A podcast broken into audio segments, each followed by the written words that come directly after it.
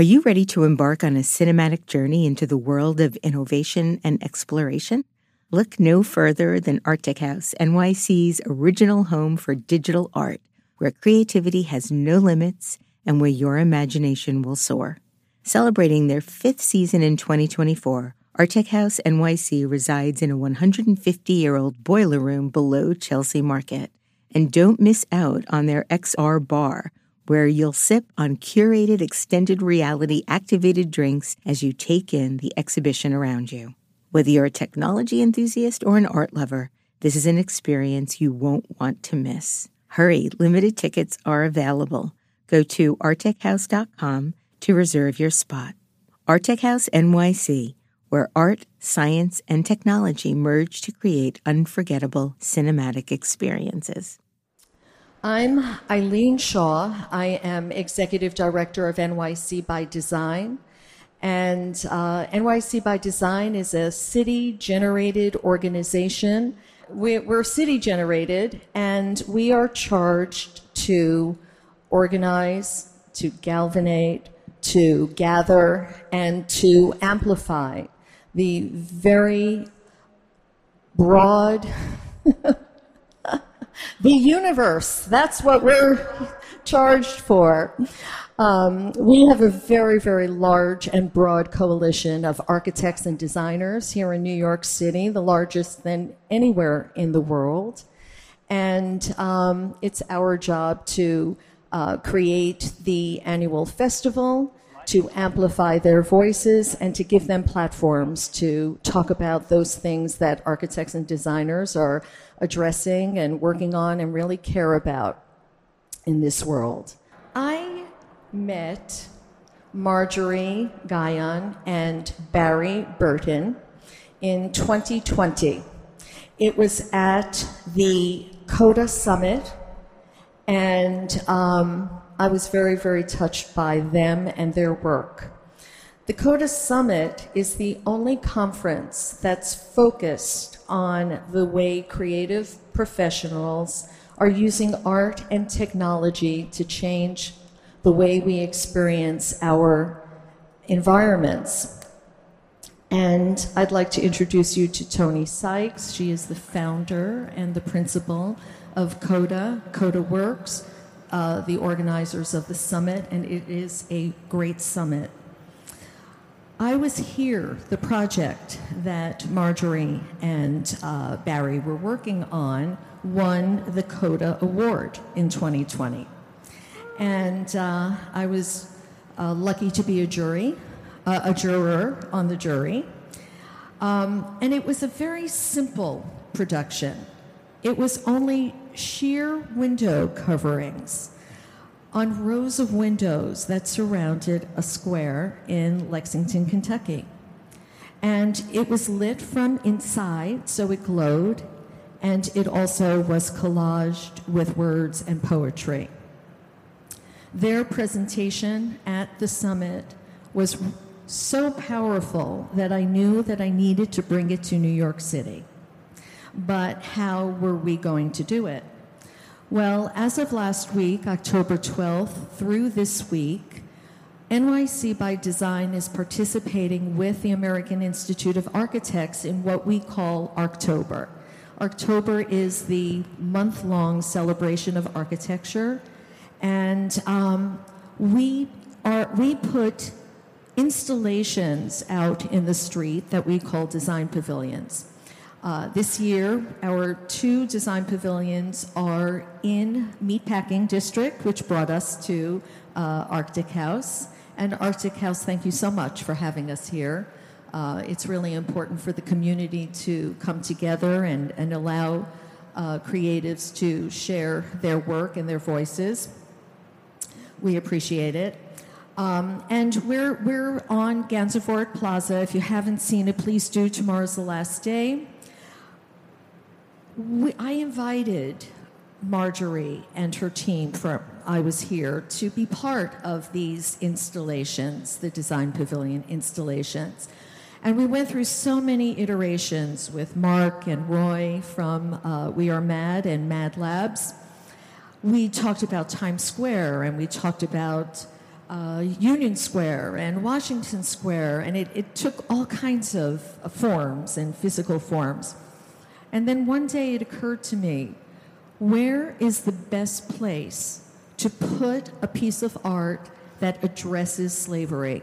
Then on the Freedom Tower on the World Trade Center. And Mark Domino of Spireworks and Durst organization, he made that possible for us. And so I was here, lives on the podium of the World Trade Center now through the 22nd, and uh, you can see it there every night. So we're really very thrilled to present um, this important story about I Was Here to you tonight through the NYC by Design Mic podcast, which is hosted by Debbie Millman. The mic has become a meaningful tradition for NYC by Design, and we're grateful for Debbie's engaging interviews. Thank you, Debbie. Debbie is a designer, an educator, an artist, an author, and she is also host of her own renowned podcast called Design Matters. So before we hand over the mic to Debbie, let's begin the program with a poem by Barry Burton, which is also part of I Was Here. Thank you, Eileen. Good evening, ladies and gentlemen. I am Barry Darnell Burton.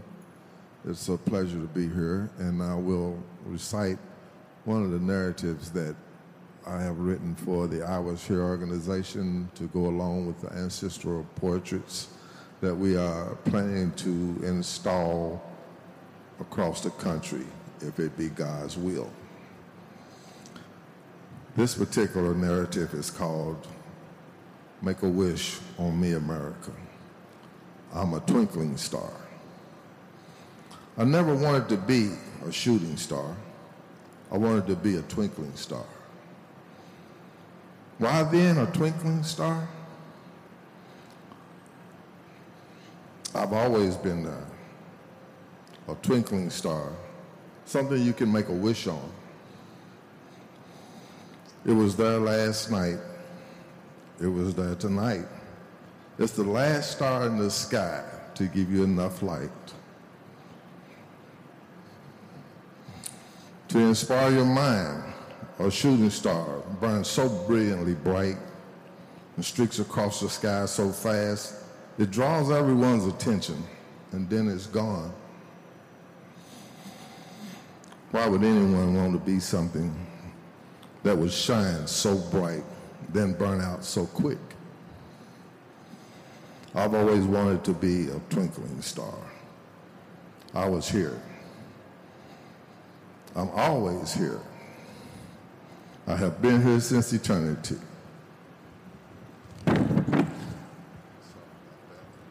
And I will be here until eternity ends. Make a wish on me, America. I am a twinkling star. You can make a wish on me, America. America, you tried to destroy the ground where I could grow and prosper and conjure on my own. I was here. Here I am out of nothing, conjured up out of nothing. I want the whole world to see my twinkling stars shining brighter than ever. Make a wish on me, America. Protect me from the evil that tries to extinguish my light. Me shine. America, you try to destroy the essence that makes me who I am. But here I am, out of nothing. I was here. Make a wish on me, America. A twinkling star. Oh, thank you, thank you.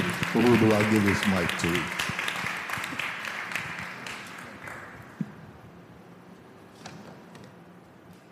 Hello, everyone. I'm Debbie Millman, and I am going to conduct an interview now with Marjorie and Roy. Um, just to give you a sense of the arc of the interview, I'll be talking first with Marjorie, probably 15 or 20 minutes, and then I'm going to move to Roy, talk a little bit about his origin story and some of his um, inspiration and his previous work. And then we're going to have a conversation together. So we'll talk much, much more about their collaboration when we get to our threesome. Sounds kind of frisky. Um, make sure this mic doesn't give me too much feedback. Um, it's really quite an interesting environment. I actually interviewed uh, the Nobel Prize winning physicist Kip Thorne like two hours ago, and I think this would have been a great environment to have done it in. He's the physicist that discovered gravitational waves. I feel like we're in the midst of what would happen right before seeing one. Okay, Marjorie, you're a native New Yorker, and I understand that one of your first experiences with art was in 1970 when you saw Romare Bearden's patchwork quilt, the 30 foot collage at MoMA. Um, how did it impact you? So, what Bearden does, the way that he brings together all these different elements, um, I just felt felt like I was her, which is a strange. It's like a, I had a shape shifting experience. Mm, the first And- of many. Basically, yes. That's like if I could say I'm anything, it's that. But yes, and um, I, and anyway, so the, yeah, that's what happened. Well, you've said you looked at it and there was absolutely no reason in the world for you to see yourself in the construction, but you did. Um, and you've said that living in New York at that time and constantly looking out of your window into other people's apartments inspired your vision of an African mother and child, like mo- and that moved. And I'm quoting you now, like points of light from window to window. Well, that is exactly what happened, except for that there's like 50 years of time in between those. So, I mean, one thing is like riding the subway and, and seeing all these people's lives go by. You know, as an artist, I'm a watcher.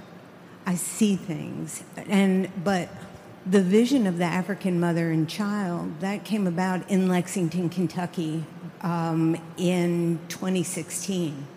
So you've really had this sense of this project since you were little.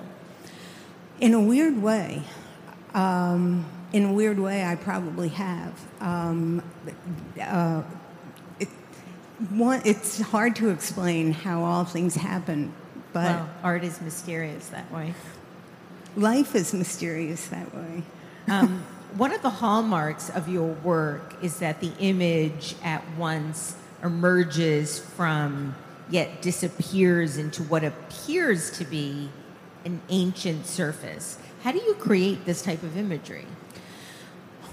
Well, um, I'm a collage artist, and I'm not even really a painter. And um, what happened was, I like to put things together that would not ordinarily go together to make a new whole. And what happened to me, you know, I did not go to art school. I'm, I'm trained as a poet, not as an artist, and I switched. But I got far enough into it that I realized I need to learn actually what paint is. And what I found was paint is pigment floated in a dispersion fluid. So I bought all these pigments, which is ground earth and ground stone. I started making my own paint and used marble dust. And what I wanted to do was to, like, throughout all my work, I want to make the most ancient places, like that which resides deep within us. Um, that which, like, our elders would want us to carry through. So I've never been interested in what something is. I'm interested in the spirit it embodies. Well, it's so interesting in the way that you work with marble dust and pigment. I read that you call the way in which you create your pigment archaeology of the soul. And I was wondering if you could talk a little bit about what that means. No. I, Uh, that's a great question. I wish I had time to think about it, but I would say that that there are elements that w- within all of us, they're all the same elements, and they're the elements from like the earliest people. That uh, the archaeology of the soul. What are the building blocks? We want to be loved. We want to be seen. We want to be safe. We want to know that that we have presence. So, I mean, this is exactly the feeling that we give to our kids. And, and these are the, I think these are the universal hopes. And so, like, throughout the years when I was making art, you know, art, art, it was to create these ancient, I call them pages from an ancient book. You don't consider your work, this work, art, art? Well, I, I do in a weird way, although I'll tell you that I don't think of this project as an art project. I think of it as a spirit project. But, you know, just um, like shop talk, making art is handwork. Um, and it's also like it's hand and eye work. And this project, I, I'm, see, here's the weird thing is that I grew up in New York, I studied dance. I studied figure drawing. I mean, I'm an art kid. And I spent years being like an artist when really my mind is not 100% on 2D. Uh, so this project is like, it's a synthesis of the arts. But um, I'm using my mind, not my hand anymore. Although to make the original portraits was handwork and there's something very satisfying about that. But it, it is art. It also feels very much like visual poetry. Um, I'm wondering if you can talk about the way you integrate typography and messaging with the visuals.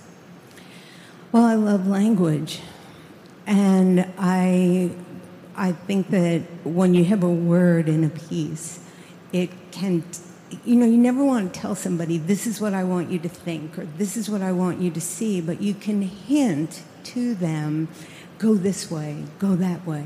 And that's what in, in bringing language into pieces can do.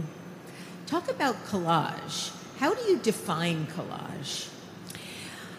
well, Bearden, right? So um, this patchwork quilt, it was an African woman, your uh, Egyptian profile on a patchwork quilt from the American South. So, what was he doing? He's putting all these pieces together. That's basically what I'd say collage is. I mean, I'm not a recipe follower. Like, um, I'm a great baker, but I never know exactly what will go where. But well, I, that's great that you're great at it. I'm not a recipe follower either, and I can't even make chocolate chip cookies. Well, I can't bake from from like one of those tube things. it's handwork, you know. but collage is synthesis. And that's basically not what we're talking about yet, but that's what this project is, is synthesis bringing together things that would not ordinarily come together. And see, I've had so much basic training in that that when the idea for this project finally appeared, it was like, I can do that. Well, talk about the origins of this idea and this body of work. well, this is what happened.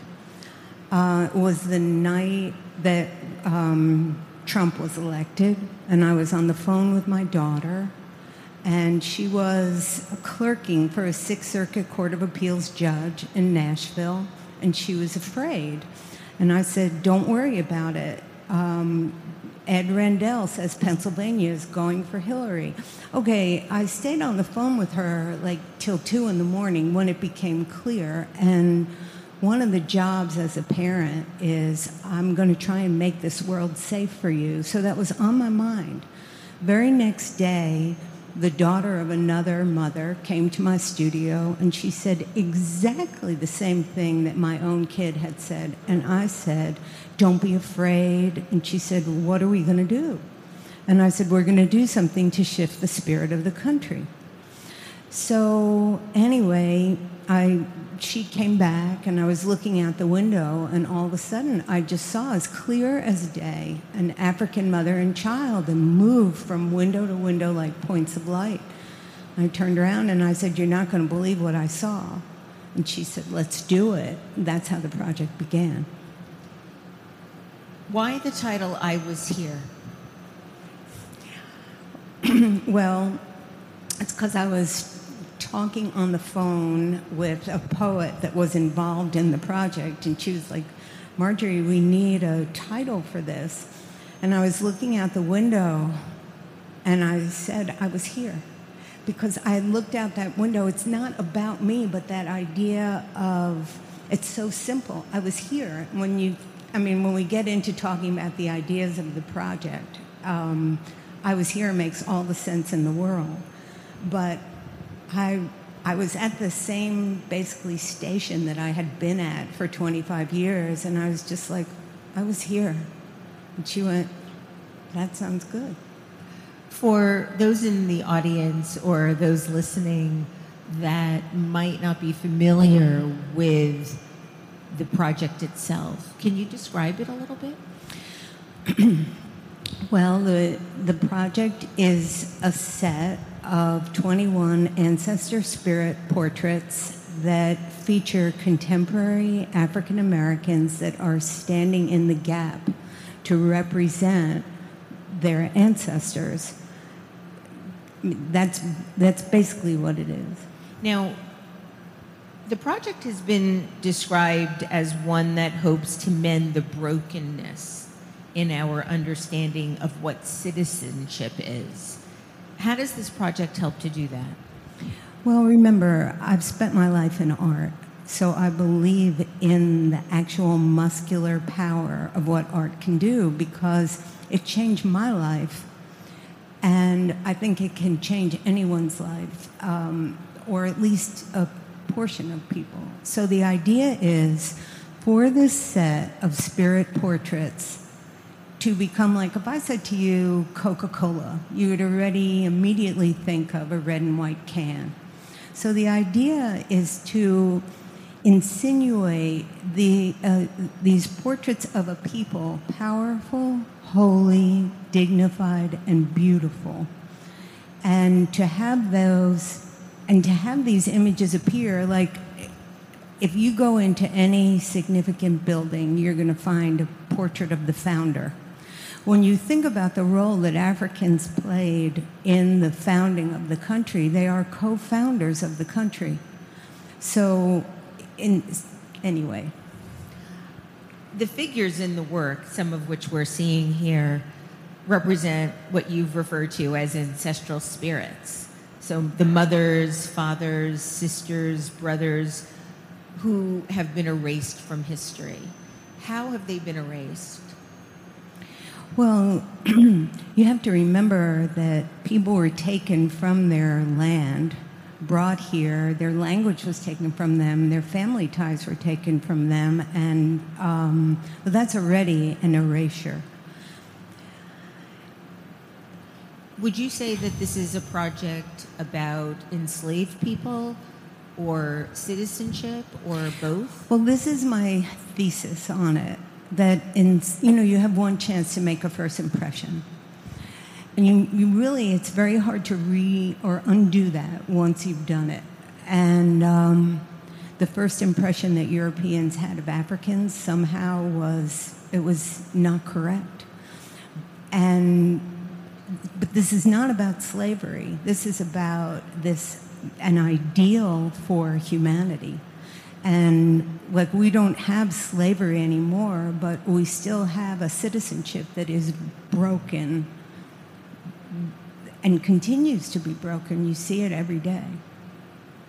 How did the project evolve to become multimedia?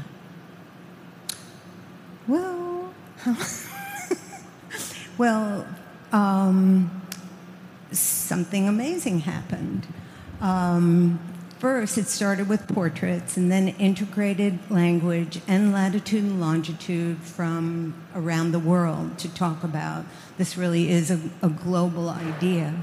But what happened was, was um, Toni Sykes and Mark Aptakin called us and said that they were starting to create NFTs, which is how I met this guy. And um, that's, that's how it became multimedia, uh, because the idea of it is to animate monuments is just incredible. I was so excited by it. This work now has been mounted in the Octagon Museum in Washington, D.C., the Lexington Legends Ballpark, the Dyckman Farmhouse Museum in New York, the Muhammad Ali Center in Louisville, and now it is on the One World Trade Center, the Freedom Tower in New York. How was it able to come to One World Trade Center? Well, that's Eileen. Um, Eileen Shaw. yes, 100%.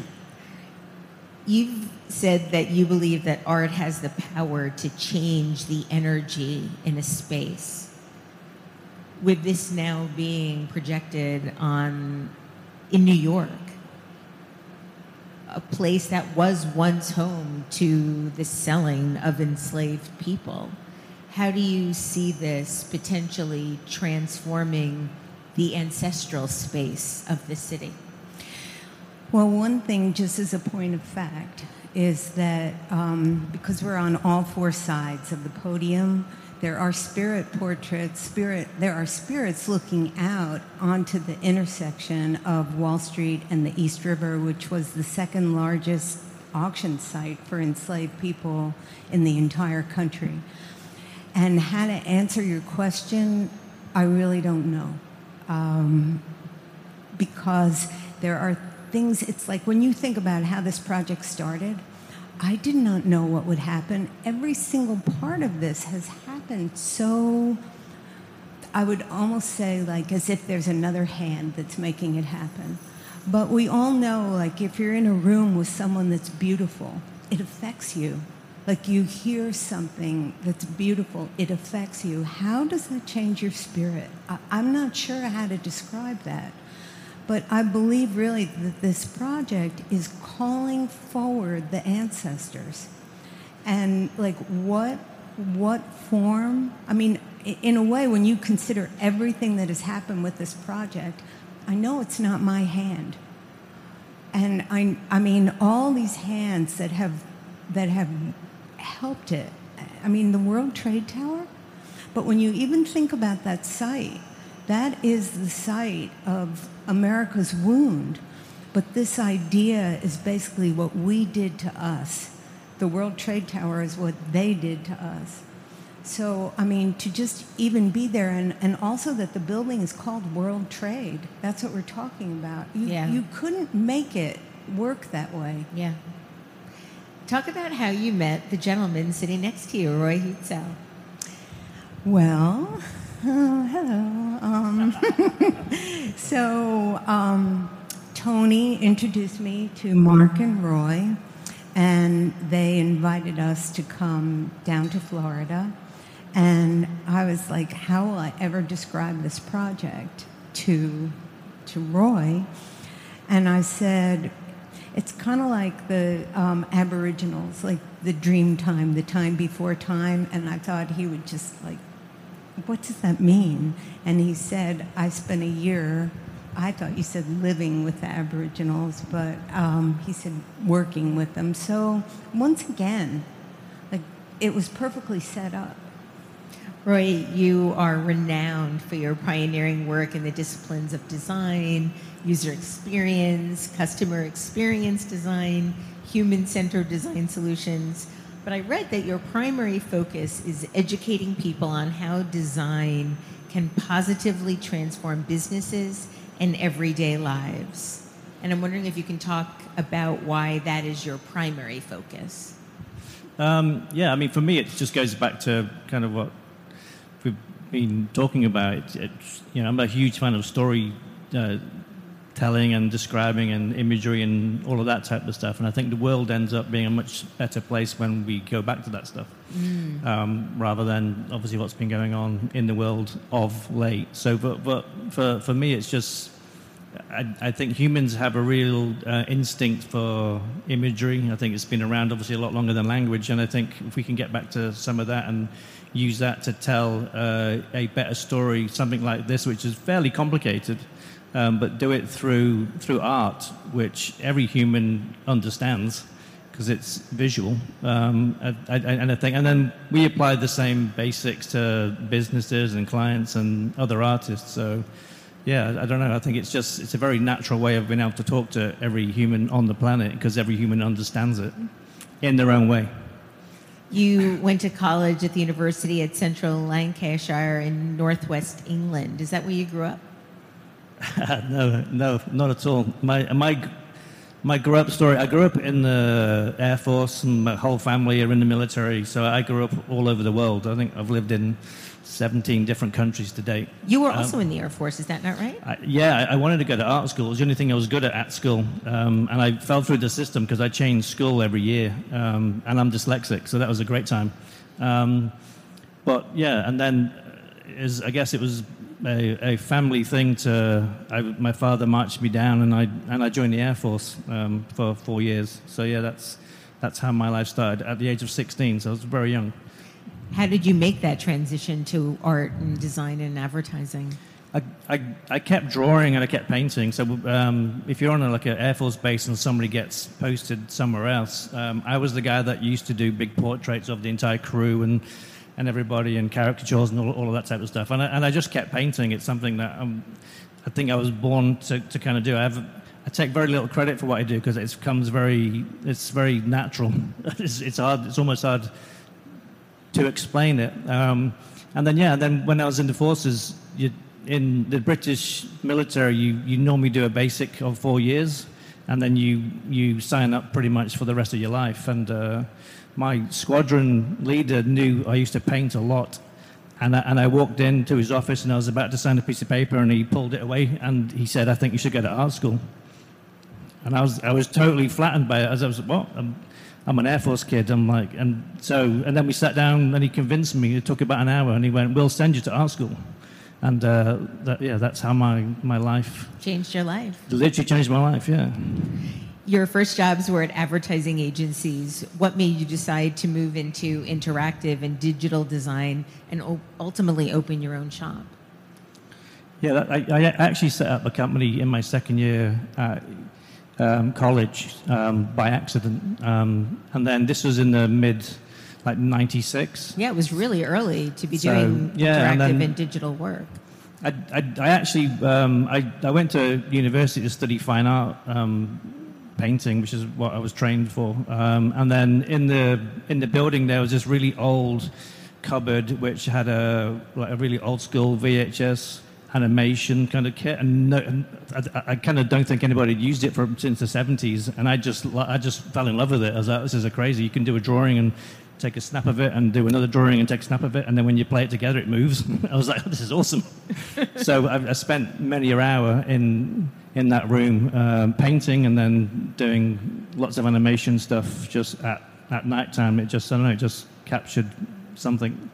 The interactive work you do seems to have a common denominator. I was looking at the body of your work. It seems like it's all a vehicle for storytelling. Yeah. And I'm wondering if you can talk a little bit about how the technology that you engage in can elevate storytelling or even the story itself. Yeah, I think it's obviously it's it's a lot easier now. I think because we're all living in a time where most of us here grew up with a TV screen. Um, now we have phones and there's cinema and there's billboards everywhere. So um, for me, it was just very um, obvious for me to move into that area because that's where the world was going. And I'm a I'm a bit of a major geek when it comes to technology. Um, I, I, just like to be at the forefront and try and ex- experiment. Um, it's it's like a new way of painting um, but with a, a, lot more options. Um, and it's it's fascinating all the stuff that I learned to be a fine artist, and all that stuff translates to a lot of stuff that I do with animation, with balance and rhythm and things. So it's just basically creating a painting, but it moves. Is is how I look at it, um, and that's kind of I don't know. It's just it just really suits me with, with how I like, and I'm very experimental. I like to explore like a lot, um, and there's just yeah, there's just way too many tools out there. But I, I don't sleep that much, so I get to play around with most of them. How do you? How how many hours a night do you sleep? Uh, two. What? Yeah, That's it? that's all I need apparently. so what time do you go to sleep? Um, I go to sleep around two o'clock and I wake up at four. Wow. I'm I'm I'm shocked. I I'm the opposite. I need like ten hours of sleep. Much like my wife. Um, yes, yes. I read that you try to avoid animating without a reason. And, and I'm wondering if you can talk about that and then maybe share what you believe the real purpose of animation is, if not to avoid animating without a reason. Yeah, I think with the with the current world with technology and AI and all of that kind of stuff, I think if you're just doing something for the sake of doing it, I, I kind of it, it, doesn't mean anything. It's you know it's it's just I don't know. I I, I, I have to have a reason to do something, um, and then I can get energized by it and I get passionate about it. Um, and and then you go on that journey, which is obviously how to tell a story.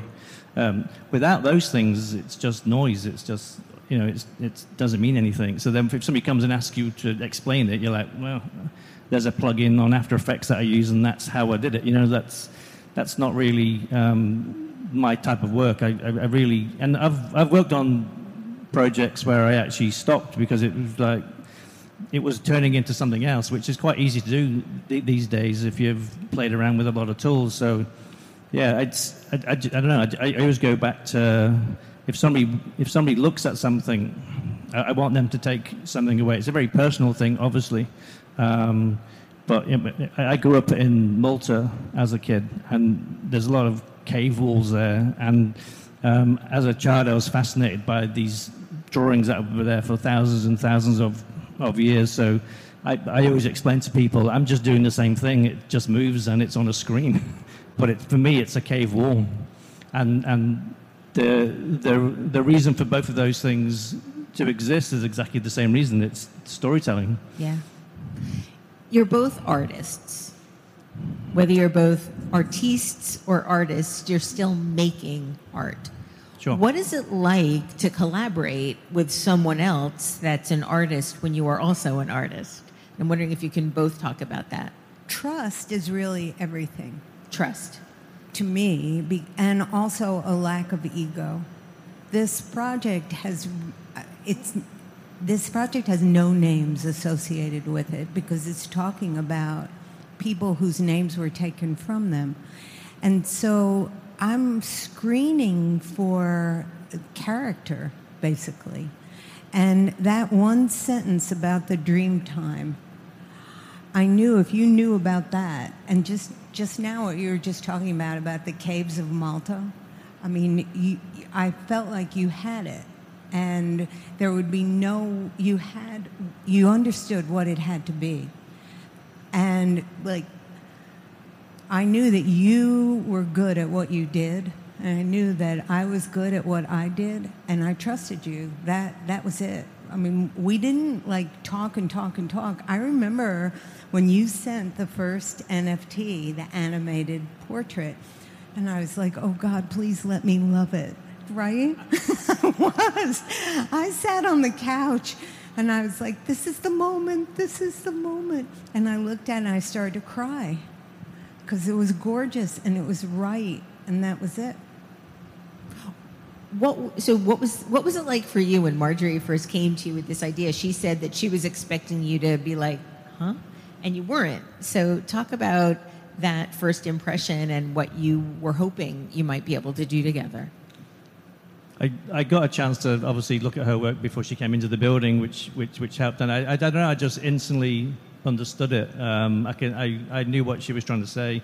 Um, and it's obviously a very powerful story. Uh, and as Margie mentioned earlier, I'd spent uh, a year working with uh, Aboriginal tribe in Australia and it's a very, very similar setup, obviously. Um, but yeah, it was just, and then when she came down and we just hit it off, it was really weird. It was just kind of, we just sat down. We were in a meeting room, but then it just ended up being just us two and we just talked for ages. Um, we pretty much established most of the idea in, in one day. Um, just just to, it was just that's why it's really that's why I love working with other artists, you know. And then from from that point, it's you then have to be very careful that it's it's that challenge which I love when you're trying to animate somebody else's work and it still has to look like their work, not like yours. And I think that's that that can happen very very easily where you kind of take over and start applying your own style. Um, so it was it was it was nice to actually um, look at her work and understand it, you know, and as we just talked earlier, obviously Marjorie's only been using Photoshop for a very short amount of time, but I've been using it for many, many years, so I understood how she was doing it and how she was setting it up. So that, that kind of helped also. So Marjorie, you had the fo- you did the photographs first. Well, this is what happened um, with the mother and child, um, which is how the project began. I took those photos with my cell phone, so that's that's how it started, and um, and then quickly realized that it should be family. And so, a wonderful photographer, Patrick Mitchell, um, he took the, the base images, and then I did what I do on top of them, which is what the I collage, do. Yeah. painting, yeah. writing. This over this, over this, over this, right. And what was your thinking at the time? Did you have an, a vision of this being animated, or did you think they were going to be still images? I, I did not have an idea that they would be animated. What I knew was that they needed to be in public space because I had spent so many years in what I'll call gated space university, gallery, museum. And I just thought this needs to be in spaces where regular people can see it every day and becomes a touchstone.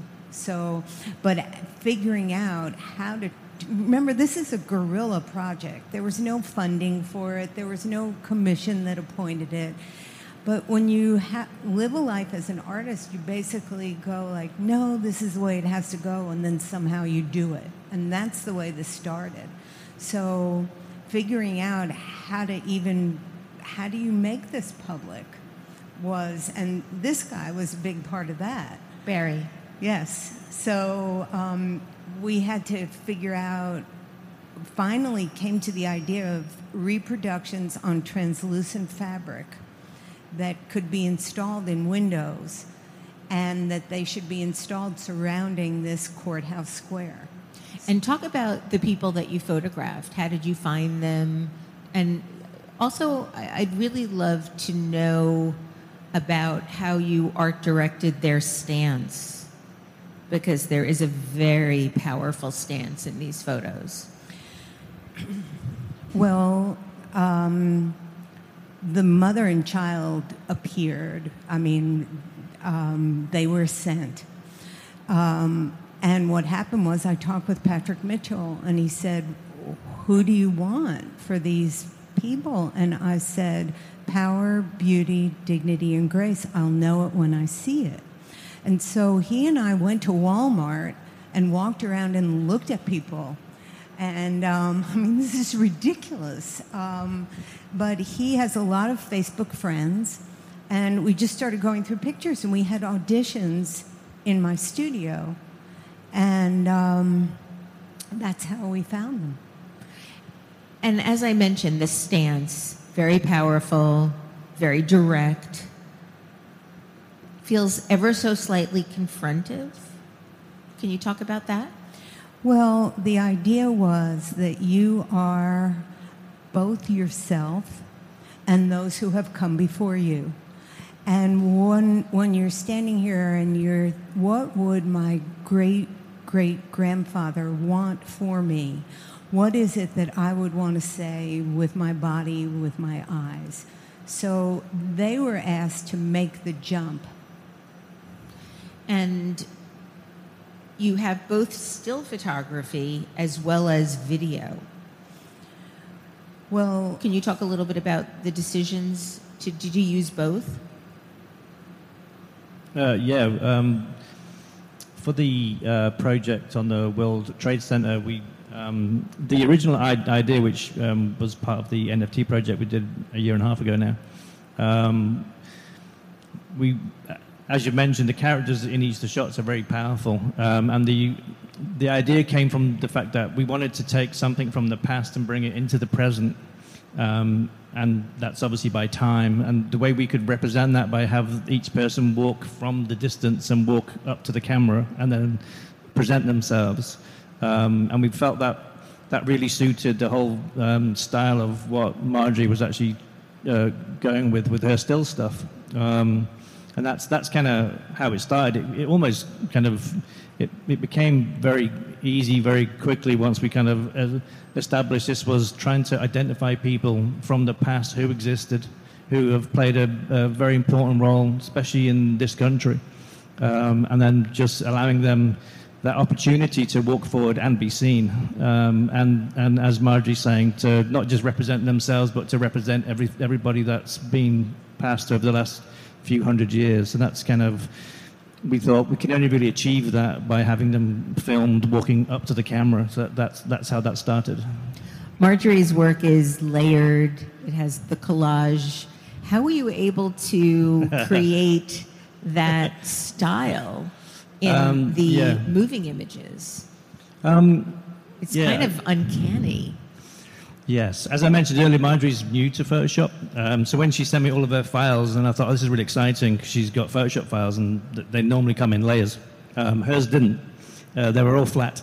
Um, so I spent many a day. Um, luckily, I can paint, so I had to reverse engineer th- these ones. I think that ended up being about 42 layers that I had to draw um, from from just the actual image because um, I wanted to animate every aspect of it and that's that, that's how that started. And then the whole fragmented thing came about because we wanted to tell a story that is fragmented. It is, you know, it's not a, it's not very clear. Um, people, you know, some people want to talk about it, some people don't. So that's kind of where where that styling started.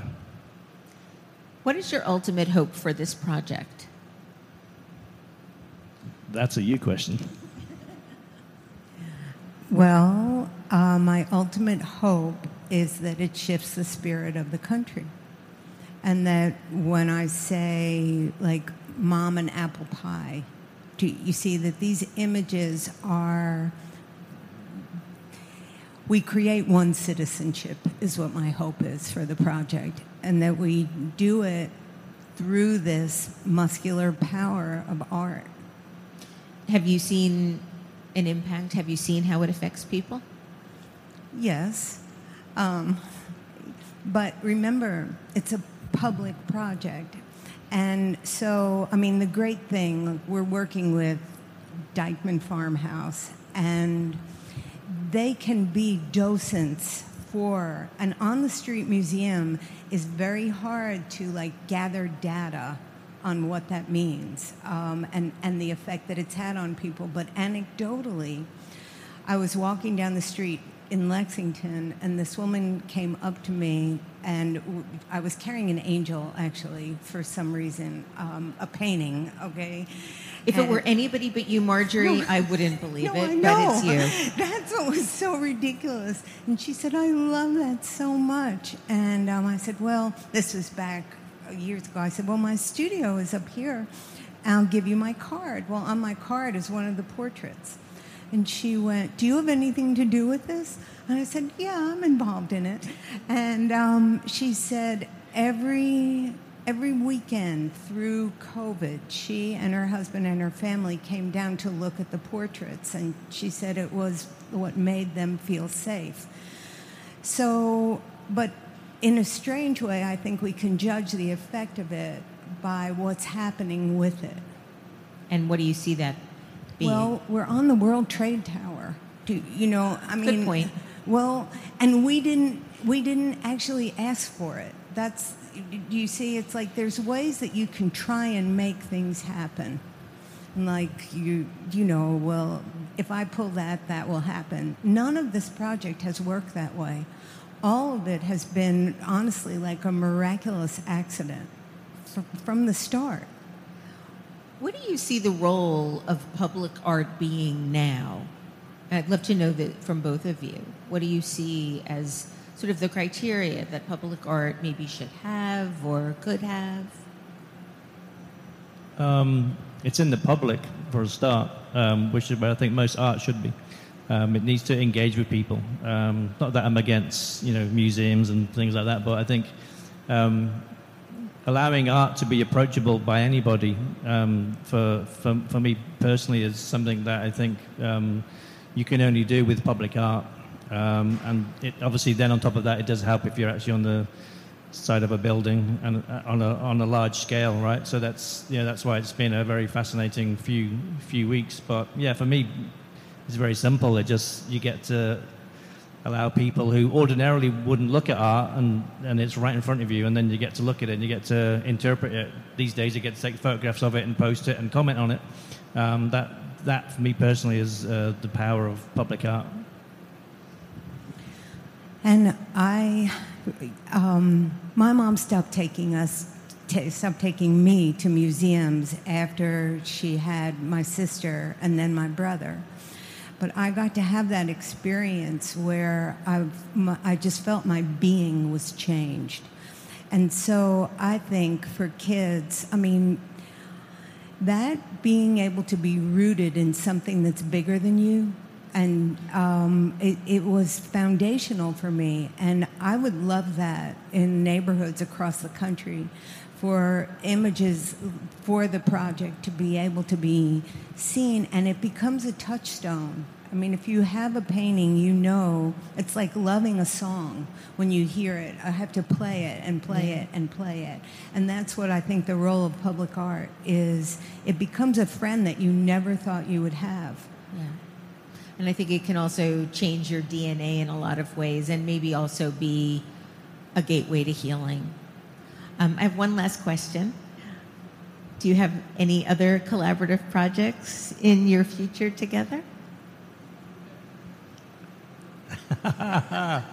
yes, is, is, is, is the short answer. Yeah, we are already working on a few things. We've just finished doing an app for the Dyckman um, farmhouse here in New York. But yeah, it's, uh, you know, it's, it, the good thing about storytelling is it, it involves like a journey and, and, and we're on one. And it's you know where it ends up we don't know. And I think that's that's a magical side. It's kind of you know um, and obviously I get the luxury of working with lots of different types of artists from all over the world. And uh, Marjorie's one of them. Wonderful. Well thank you so much. It's been an absolute honor to get to know this project to get to know both of you in my research and I want to thank you for making such beautiful and important work. Thank you. Thank you. Marjorie Guyond, Roy Husdell, and now Barry is going to come back and read again.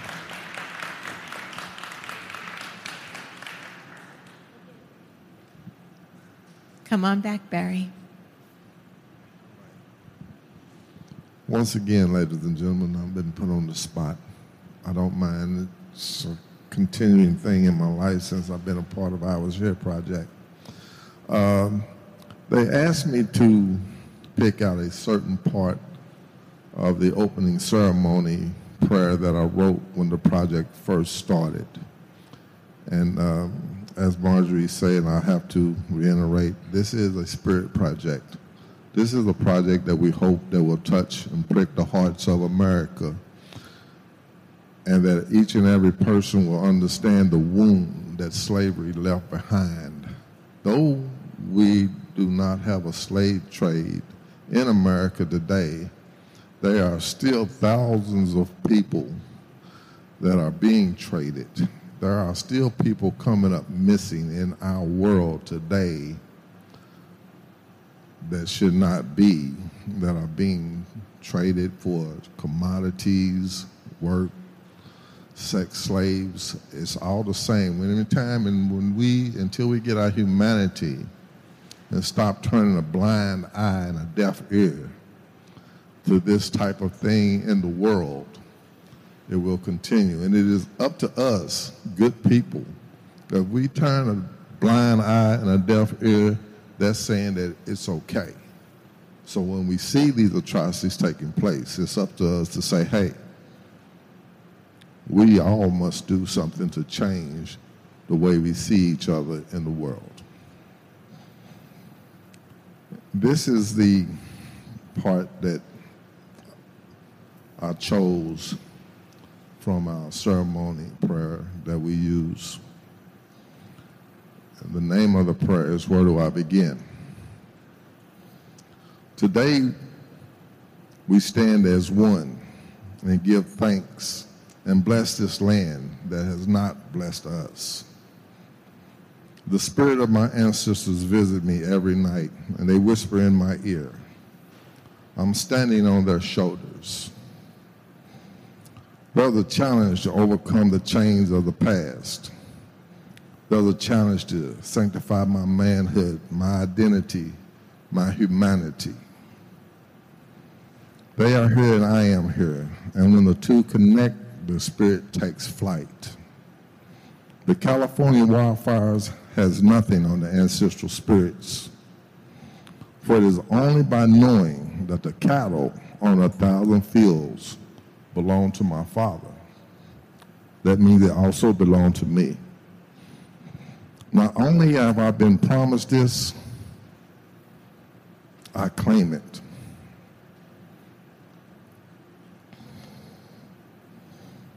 I'm calling your name. I have not yet seen where it ends. I'm just a man. What God has made me is what I am battered and bruised, but never broken. Jesus and his crown of thorns. Brother sins of man. I am calling your name. Amen. Thank you, ladies and gentlemen. Thank you, thank you, Barry. Thank you.